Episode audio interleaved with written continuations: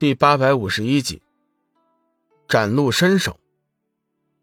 晚上的时候，小玉、幽梦和梦露总算是修炼结束了。白羽第一时间将他们接了过来。三女眼见龙宇完好无损的回来，心中不由得大喜，纷纷扑进了爱人的怀里，问寒问暖。龙宇将三女搂住，将这些天。在剑皇宫所发生的事情，给他们说了一遍。三女闻言，心中更是大喜。有了剑皇宫做靠山，龙宇今后在仙界的安全就有了保障。辞别了白羽，龙宇遣人将邪光、黑暗寺公主、天罗也叫了过来，一起结伴旅游。邪光见了龙宇，满面红光，显得十分的兴奋。走上前，在龙宇的耳边说了几句悄悄话。一旁的黑暗四公主看见了，顿时满脸羞红，恨不得找个地缝钻进去。邪光是郁闷无比，想想昨天晚上的事情，完全就是黑暗四公主占据主动，四公主那股猛劲儿，差点没把她吸成人干。龙宇则是暗暗的竖起中指，夸赞邪光的手段。说实话。将黑暗四公主拿下，这是一步很好的棋，无疑增进了和黑暗三公子之间的联系。调笑了一阵之后，在龙宇的带领下，大家就开始出发了。大约半个时辰后，他们来到了一处景色非常优美的地方。此处空气格外清新，灵气密度也是非常浓厚。只见蓝天一线，紫云飘逸，下面泉水叮咚。碧水清潭，更有高山飞瀑，涧流潺潺。小玉提议：“下面山谷不错，我们下去看看吧。”龙宇点了点头，一行人随即落下云头。山谷的景色确实是不错，两侧群山上郁郁葱葱的，满是高大的树木。悬崖峭壁间时隐时现的飞瀑流泉，山林从半山腰。就开始笼罩着一层淡淡的云雾，紫茫茫，或浓或淡，只将所有的青山坠得飘飘渺渺。小玉四女兴奋地跑去采摘野花，不时传出银铃般的笑声。龙宇、斜光、天罗则是随意找了一处地方坐下来聊天。突然，龙宇暗生警觉，发现山谷里隐藏着一股淡淡的杀机。而就在这时，山谷中平白多出了两条人影，龙宇抬头看去，发现这两人都是大罗上仙的境界，显然在仙界的地位是不低的。你们是什么人？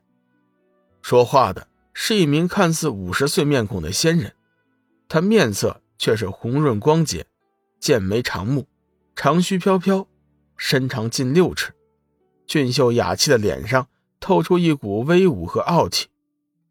邪光白了那人一眼，不屑地说道：“你们有什么人？小子，先回答了我大哥的问题再说。”说话的是另外一名仙人，他的面貌看上去有些年轻，一身紫袍，长相英俊高雅，身材也是极为修长。虽然此时面带微笑，但是一股威严的气势还是从精深的眼睛里。和高耸的鼻梁中透露出来。你们不是东方仙域的人？邪光突然问道。那两名仙人见身份被对方揭穿了，并不惊慌。那年老的仙人反而是大笑：“哼，不错，我们不是东方仙域的仙人。”邪光冷笑一声：“哼，看来你们定是奸细啊！等我捉了你们，让我家老大发落吧。”年轻的仙人轻轻一笑，不屑地说道：“就凭你？”出发前，龙宇曾嘱咐众人将气息隐藏，所以在这两个仙人看来，龙宇一行人的修为不过是飞升仙后期，根本就不足为虑，甚至是有些看不起。邪光正要动手，却被黑暗四公主叫住了：“让我来。”黑暗四公主加入了龙宇的队伍。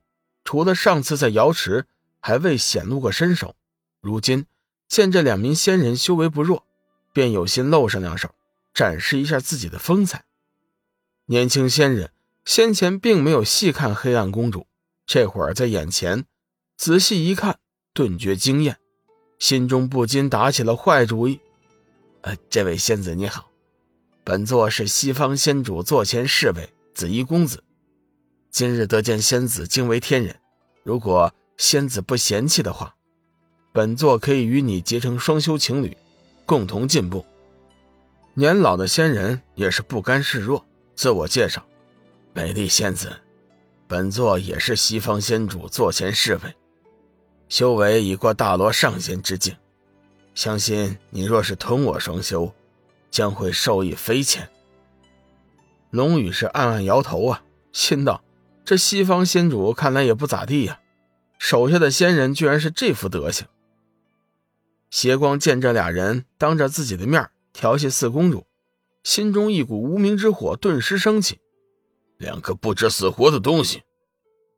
年轻仙人并不理会邪光，目光仍旧在黑暗四公主身上。仙子，我尊重你的选择，相信你会选择我的。在两名仙人看来，四公主。多半是会选择他们的，在这个强者为尊的空间里，修为就是一切。在西方仙域里，每一名女仙都会选择一个强大的男性。再说了，黑暗四公主压根儿就不是什么仙人。黑暗四公主至今没有见过如此不要脸的仙人，脸色一沉，骂道：“孽障，找死！”龙宇半闭着眼睛，对黑暗四公主说道：“别和他们废话了，直接解决了吧。”四公主，让我来。邪光抢先拦在四公主面前。四公主淡淡的说道：“邪光大哥，你先等等，让我来收拾这两个不知死活的东西。”年轻的仙人调笑道：“来吧，牡丹花下死，做鬼也风流，受死吧。”